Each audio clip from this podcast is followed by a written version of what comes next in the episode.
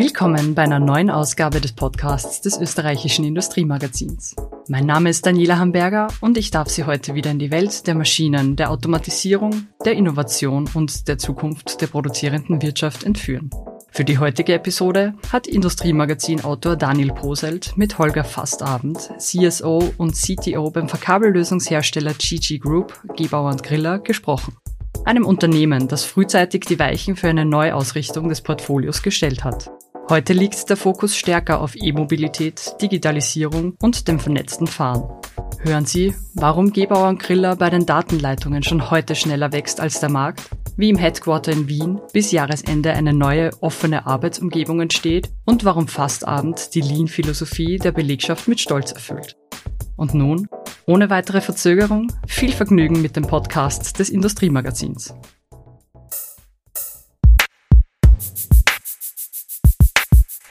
Herr Fastabend, äh, die Automobilbranche erlebt eine beispiellose Erholung. Wäre da nicht ein Widerhaken, der Halbleitermangel? Wie nehmen Sie das Jahr 2021 wahr? Ist das für Sie ein einziges Wechselbad der Gefühle? Ja, wir spüren momentan sehr deutlich, dass sich die Konjunktur nach der Corona-Krise, gerade nach dem Quartal 2020, drittes, drittes Quartal, rasch erholt hat. Die Nachfrage in der Automobilindustrie ist erfreulicherweise natürlich je nach Hersteller unterschiedlich, aber in Summe mindestens auf Vorkrisenniveau, teilweise auch darüber. Zusätzlich haben die Endkunden sich schneller als erwartet bei ihren Kaufentscheidungen auch für neue Antriebe entschieden, also immer mehr auch elektrische Antriebe, Plug-in-Hybrid, batterieelektrisches Fahrzeug und auch für mehr Assistenzsysteme ja, inzwischen kann man sehen, dass äh, jedes ähm, dritte Neufahrzeug äh, schon elektrifiziert ist, antriebsseitig. Und 2028 ist davon auszugehen, dass äh, sogar zwei Drittel der Neufahrzeuge dann schon elektrifiziert sind. Zumindest mal in Europa. Und bei den Assistenzsystemen, ja, das hat eine hohe Dynamik und greift nicht mehr nur in der Oberklasse, sondern zunehmend auch im Mittelklassebereich das Thema Assistenzsysteme. Und äh, das sind natürlich alles Entwicklungen, die uns erfreuen, weil das natürlich auch einen höheren Bedarf und eine höhere Nachfrage für unsere Produkte bedeutet. Wir spüren das ganz besonders bei den Datenleitungen. Die, die liegen 30 bis 50 Prozent über 2019, sehr beachtlich. Es gibt da auch rasante Entwicklungen, was das Design betrifft für verschiedene Anwendungen. Es gibt da auch immer neue Datenübertragungsprotokolle auf höherem Niveau. Also auch sehr erfreulich. Auf der anderen Seite, also Sie haben es schon angesprochen, die Konjunktur und das Wachstum wird aufgrund der globalen Verknappung von Rohstoffen und Komponenten durchaus gebremst.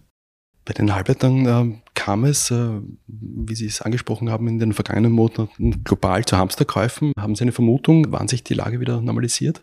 Also das ist tatsächlich ein Stück weit jetzt ähm, Glaskugel lesen. Ich gehe nochmal dahin, wo das ganze Thema herkommt. Also aktuell sehen wir noch, dass die Bedarfe steigen und sehen auch, dass sie zukünftig steigen werden. Das heißt im Prinzip, die Nachfrageseite ist äh, für uns recht sicher. Aber es kommt immer mehr auch dann zu Begrenzungen. Halbleiter ist ein Thema. Neues Thema wird auch sein Magnesium. Wir sehen auch schon Phosphor als eines der Probleme. Wenn ich jetzt aber bei den ähm, Halbleitern mal bleibe, in einem Fahrzeug, das heute verbaut wird, da sind 1000 bis 1400 Chips enthalten.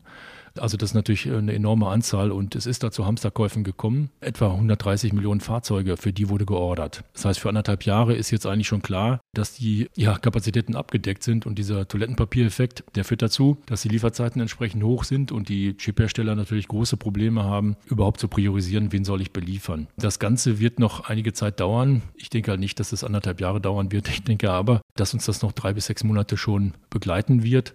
Und dann, wir sind dabei natürlich nicht direkt betroffen. Wir verbauen ja keine Chips in dem, in dem Sinne, aber die geringeren Fahrzeugstückzahlen schlagen sich natürlich bei uns auch durch und auch zu Buche. Man kann aber da vielleicht auch nochmal sagen, im Bereich Data Transmission gibt es dann eine, durchaus einen Ausgleichseffekt, weil weniger Fahrzeuge werden gebaut, ja, aber sie haben eine höhere Ausstattung. Das heißt, es kommt da ein Stück weit für uns zu einer Kompensation. Und äh, bei den Energieleitungssträngen, also Energy Transmission, da ist es so, dass wir tatsächlich stark im Premium-Segment unterwegs sind. Und da äh, ist es in der Regel so, dass die OEMs auch eher priorisieren. Wir also dann da auch etwas weniger betroffen sind. Sie haben früh die Weichen für eine Neuausrichtung des Portfolios gestellt und legen den Fokus stärker auf E-Mobilität, Digitalisierung und vernetztes Fahren. Wo stehen Sie denn bei dieser Konsolidierung? Ja, wir haben für uns klar äh, festgelegt, wo wir wachsen wollen, in welchen Segmenten, auch äh, in Bezug auf mit welchen Kunden äh, und in welchen Regionen. Ja, da haben wir lang gesteckte Ziele, äh, die greifen etwa fünf Jahre nach vorne. Wir beobachten den Markt aber durchaus zehn Jahre nach vorne. Gerade bei dieser Transformation muss man natürlich sehr früh schon Weichen stellen und sich sehr klar sein, wo will ich meine Ressourcen einsetzen, wo will ich meine finanziellen Mittel verwenden. Ja, wo wir aktuell stehen, also unser Anteil ähm, am Markt, gerade was die Datenleitungsseite betrifft, ist äh, durchaus steigend. Das heißt also, in einem wachsenden Markt konnten wir unseren Anteil sogar noch vergrößern. Und äh, beim äh, Thema E-Mobilität sind wir auch gut positioniert, haben äh, drei äh, Projekte, die man wirklich nennenswert nennen kann, äh, will ich jetzt hier im Einzelnen nicht ausführen, äh, gewonnen. Und ich denke, da sind wir auch sehr gut unterwegs. Und wir müssen natürlich immer auch schauen, dass wir bei all unseren Entscheidungen nicht nur sagen wir, Zahlen, Daten, Fakten einsetzen, sondern auch eine Menge Expertenwissen dazu nehmen und auch unsere Führungskräfte beteiligen. Und deswegen haben wir auch unseren Strategieprozess gerade jüngst nochmal geschärft und befinden uns auch in den nächsten äh, beiden Tagen bei einer Strategieklausur, wo wir dann auch die nächsten fünf Jahre betrachten und darüber hinaus sogar auch in Richtung zehn Jahre schauen. Sie sprechen es an, Sie blicken äh, fürs Kerngeschäft sehr weit in die Zukunft. Ist das nicht ein unglaublicher Spagat? Ich meine, einerseits äh, wird das äh, tägliche Geschäft immer schwerer planbar, zugleich muss man den Blick nach vorne richten. Ist in der Tat nicht ganz einfach, weil wir äh, Tagesthemen dann äh, bearbeiten und damit Vertrieb, Supply Chain, Produktion und Einkauf äh, durchaus auf höherer Management-Ebene auch die Dinge gestalten und aus der Situation das Beste machen. Auf der anderen Seite redet man dann darüber und, und macht sich Gedanken, was zukünftig passiert. Das ist auch wichtig, dass man dann auch Teams einsetzt, die sich mit den langfristigen Themen auch beschäftigen, also dann auch eine langfristige Planung machen und einen immer auch wieder in dieses Thema hineinbringen. Ja. Die Balance äh, gilt es immer wieder aufzubauen. Das Risiko ist immer, dass die dringlichen und wichtigen Themen dann durchschlagen und dann die aber ebenfalls wichtigen, aber nicht ganz so dringlichen in der Zukunft dann zurückgestellt werden. Das sollte uns nicht passieren und ich denke, das gelingt uns bisher auch ganz gut. Ich wollte gerade fragen, wie Sie die Vorhersagequalität steigern können. Ähm, reicht da Kommunikation schon aus? Es ist eine Kombination. Äh, das heißt, wir haben uns auf der einen Seite, äh, denke ich, in den letzten Jahren eine deutlich bessere Datenbasis geschaffen, wo wir aus Fahrzeugreihen noch ableiten können, welche Antriebe haben die, welche Ausstattung werden die haben. Also wir kommen da immer näher auch an die, an die Realitäten der Automobilhersteller heran. Auf der anderen Seite gibt es natürlich immer noch eine Menge Unwägbarkeiten, gerade wenn sich Technologien ändern. Und äh, deshalb haben wir uns gerade auch im letzten Jahr nochmal verstärkt im Bereich RD und Innovation um genau dort ähm, ja auch eine langfristige Analyse der Technologien mit einfließen zu lassen. Das Unternehmen trieb die Internationalisierung in den 90er Jahren äh, stark voran. Äh, wo sehen Sie denn noch weiße Flecken auf der Landkarte? Ja, wir haben uns ja in den 90er Jahren entwickelt und sind dann auch ähm, stufenweise über Österreich hinausgegangen, haben auch äh, andere Kontinente äh, belegt. Inzwischen sind äh, zwei Drittel unserer Mitarbeiter nicht deutschsprachig. Also das heißt, wir können tatsächlich von einer Internationalisierung sprechen. Wir sind durchaus äh, gut positioniert im äh, Bereich USMCA. Wir haben auch natürlich einen großen Footprint nach wie vor in Europa. Wir sind auch in China, bauen das aber gerade erst noch weiter aus. Für uns sind sicherlich noch äh, Gebiete interessant, die wir noch nicht äh, angeschaut haben oder vertieft haben im Bereich äh, weit, weiter in Asien. Da aber dann auch, äh, was bei den koreanischen oder auch japanischen Kunden passiert, könnte man sich nochmal näher anschauen. Bei der Energieübertragung, also den Energieleitungssträngen, Sie haben es schon angesprochen, äh, sind Sie hauptsächlich im Premium-Segment vertreten. Wie steht es hier um die Abrufe seitens der OEM? Ein ganz spannendes Thema. Ähm, da gibt es natürlich äh, schwankende Abrufe, gerade weil die OEMs auch verschiedenen Engpässen äh, gegenüberstehen. Das heißt im Prinzip, wir managen im Moment sowohl eine hohe Volatilität bei unseren Lieferanten als auch bei unseren Kunden. Dementsprechend ist es auch nicht ganz einfach, die Ressourcen vorzuhalten. Da gibt es dann immer die Frage, äh, wie schnell kann man reagieren. Wir sind aber auch dann teilweise in Gesprächen mit den Kunden, weil wir natürlich dann auch alle Schwankungen nicht alleine ausgleichen können, auch kostenseitig nicht. Wie hart ist es, im Segment der Übertragungstechnik die Rolle des Technologieführers nicht aus der Hand zu geben? Technologieführer heißt, dass ich mir schon sehr, sehr früh Gedanken mache, äh, was da zukünftig gebraucht wird. Und das heißt bei uns, wenn ich jetzt mal zu den Datenleitungen gehe, äh, dass man durchaus sieben bis zehn Jahre vorher klar sein muss, auf welche Technologien werde ich da setzen. Und wenn ich dann rückwärts mal terminiere, man braucht etwa zwei Jahre, um äh, eine Datenleitung überhaupt zu realisieren. Und dann werden wir nochmal äh, ein, zwei Jahre brauchen, bis sie überall qualifiziert ist. Und äh, das heißt also, Sie hören schon raus, unter fünf Jahre geht eigentlich so eine Time to Market nicht aus. Und äh, dementsprechend geht es darum, sich sehr, sehr früh Gedanken zu machen und natürlich auch ein Team zu haben, das dann auch schon früh daran arbeitet. Und es geht natürlich auch darum, ähm, nicht nur zu arbeiten, sondern man muss auch Ideen haben. Unser Innovationsmanagement haben wir ja in den letzten Jahren Zug um Zug ausgebaut, immer weiter optimiert und da dann auch äh, möglichst viele Mitarbeiter mit, mit einbezogen, auch über verschiedene Funktionen hinweg. Das gerade das Cross-Funktionale ist da sehr, sehr wichtig. Und ich denke auch, dass wir da den richtigen Boden, den Nährboden geben, auch damit die Ideen dann auch wachsen können und gedeihen können. Ja, für uns ist wichtig, selbst in der Krise haben wir äh, zwar unsere RD-Themen und Entwicklungsthemen priorisieren müssen. Wir haben sie aber nicht wirklich zurückgefahren, auch im Sinne der langfristigen Entwicklung des Unternehmens. Und unsere Kunden erwarten natürlich auch, dass wir weiterhin mit neuen Lösungen kommen für ihre technischen neuen Anforderungen. Es folgt eine entgeltliche Einschaltung. Smarte Technologien, Startup-Kultur, Entwicklung und Forschung. In Kärnten steckt die Innovation der Zukunft. Entdecken und erleben Sie den aufstrebenden Wirtschafts- und Technologiestandort alle Infos unter carinthia.com. Kärnten. It's my life.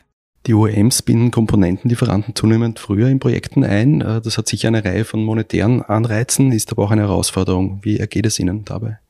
Ja, für uns ist das eine, eine große Chance, dass ähm, uns die OEMs immer früher auch mit in die Konzeptentwicklung einbeziehen. Das führt dazu, dass wir unsere Stärken da auch ausspielen können. Das heißt, wir können von unserer Seite ja Aspekte einbringen wie neue Leitungsdesigns, wie neue Materialien, wie auch neue Komponenten, aber auch ähm, durchaus skalierbare und flexible Produktionssysteme. Also für uns im Abwägen der, der Chancen und Risiken würde ich sagen, ist das eher eine Chance. Und wir haben dann ja an der Stelle auch die Möglichkeit, uns da früh zu positionieren, uns zu differenzieren. Und ähm, ja, in der, in der gesamten Gestaltung von, äh, von Leitungssätzen gibt es noch große Evolutionsschritte. Das ist noch nicht die Reife, die man sonst vom Fahrzeug kennt. Und da gibt es noch viel zu optimieren. Wie schafft man es heute eigentlich, Kundenerlebnisse zu erzeugen? Technologie folgt doch zuallererst immer der Standardisierung. In der Automobilindustrie noch viel, viel stärker als anderswo. Ja, da sind wir natürlich bei Standards, äh, aber die greifen jetzt im Moment nur sehr begrenzt. Und da liegt eigentlich auch gerade unsere Chance. Das heißt, wir äh, gucken tatsächlich für die neuen Fahrzeuggenerationen in der Konzeptphase schon, wie ist dieser Maßanzug, wie können wir denn für dieses Fahrzeug jetzt äh, die beste Lösung finden. Und die muss natürlich beinhalten, dass wir da möglichst wenig Platz verbrauchen, ganz wenig Gewicht ins Fahrzeug bringen. Die Systemkosten müssen gering sein. Die funktionale Sicherheit muss hoch sein, auch über lange Zeiten. Das sind alles Anforderungen an so einen Maßanzug. Aber gerade weil er sich dann unterscheidet, kann man dann auch dem Kunden den Vorteil auch deutlich machen. Und wenn Sie das Thema Gewichtsersparnis nehmen, dann spart man bei jedem Kilometer des Fahrzeugs mit dem Gewicht natürlich auch wiederum CO2 ein. Und das ist eigentlich das Hauptthema, was ja auch die Automobilindustrie uns alle immer mehr auch umtreibt. Wenn Sie an die Service-Digitalisierung denken, wie weit lässt sich rund um Ihre Produkte auch ein Dienstleistungsportfolio, also zum Beispiel in der Cloud aufbauen?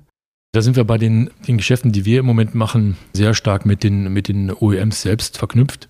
Das heißt, wir sind da schon in der Konzeptphase eingebunden. Das ist mehr ein Geschäft, wo ich sagen würde, das ist äh, Business to Business. Wir haben für uns selber natürlich auch Gebiete, wo wir IT-seitig punkten können. Das heißt, das ist in der Auslegungsphase, in der Designphase setzen wir mehr und mehr auch IT-Tools ein, Simulationen ein.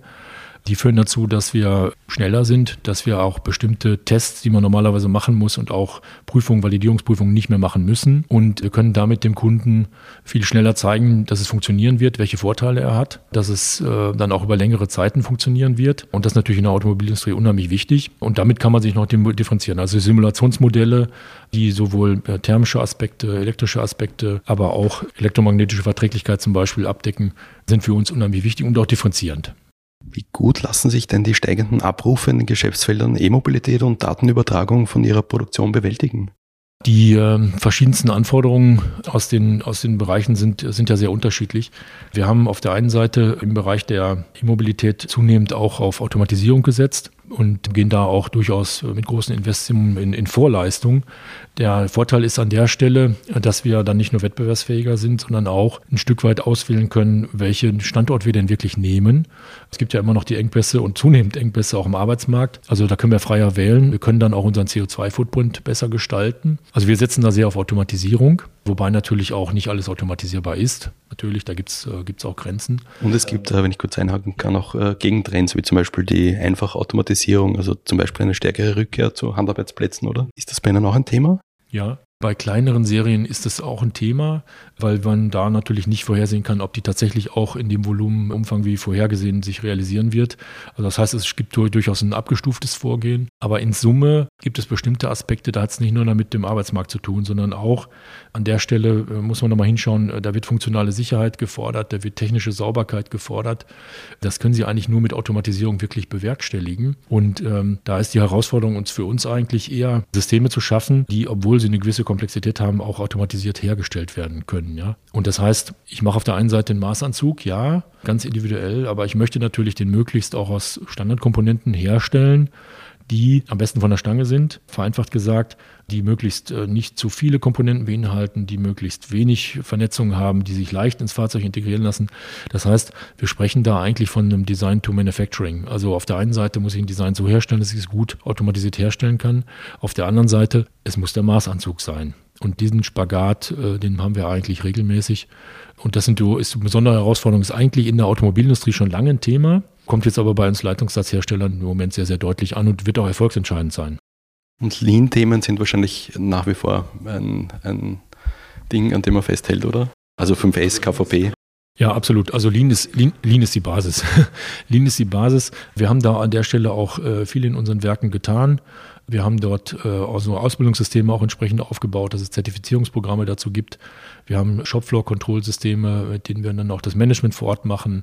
Sind auch stolz darauf, dass ähm, unser mittleres Management, äh, zum Beispiel in unserem größten Werk hier in Österreich, durchaus über einen äh, Green und auch einen Yellow Belt verfügen. Also das ist dann auch schon eine Kompetenz, die da vor Ort ist. Und das ist äh, das Rückgrat. Und darauf kann man dann aufbauen. Man muss es eigentlich heute noch viel mehr auch in indirekte Bereiche hineinbringen. Das haben wir äh, punktuell begonnen, aber da sind sicherlich auch noch Möglichkeiten. Haben Sie eine Anekdote zu den Produktionstrainings? Eine Anekdote zu den Produktionstrainings. Da muss ich jetzt wirklich einen Moment nachdenken. Na, es geht natürlich da immer um auch Verschwendung von, von Zeiten. Es geht dann immer auch darum zu schauen, ähm, wo verlieren wir da zu viel Zeit. Und ähm, manchmal gibt es da Lösungen in der Produktion, wo man äh, x-mal Dinge macht und eigentlich könnte man sie komplett vermeiden. Und das wird manchmal in Gesprächen dann erst deutlich und man, da, da wird einem teilweise werden einem die Augen geöffnet, ja. Man nennt auch Standing in the Circle, also einfach mal beobachten und schauen, was da genau passiert. Und wenn jemand etwas von nach und nochmal nach verlagert, ohne dass da tatsächlich etwas an Wertschöpfung passiert, dann ist es offensichtlich ein Thema. Es gibt auch eine Ausbildungsakademie, äh, den Geber und Griller Hub. Äh, welcher Idee folgt dieser? Ja, also wir haben schon auch vor der äh, Krise viel Augenmerk darauf gelegt, dass wir die Kompetenzen unserer Mitarbeiter ständig weiterentwickeln und an der Zukunft natürlich orientieren. Und in dem Rahmen haben wir auch viel investiert, auch gerade im Bereich Digitalisierung. Da gibt es ja eine Menge Themen, die auch eine Umorientierung erfordern. Unser GG Hub, den Sie angesprochen haben, ja, das ist unsere globale und auch lokale Ausbildungsakademie. Die unterstützt alle Trainingsmaßnahmen. Und ja, wir verfolgen weiterhin auch ein gezieltes Talentmanagement.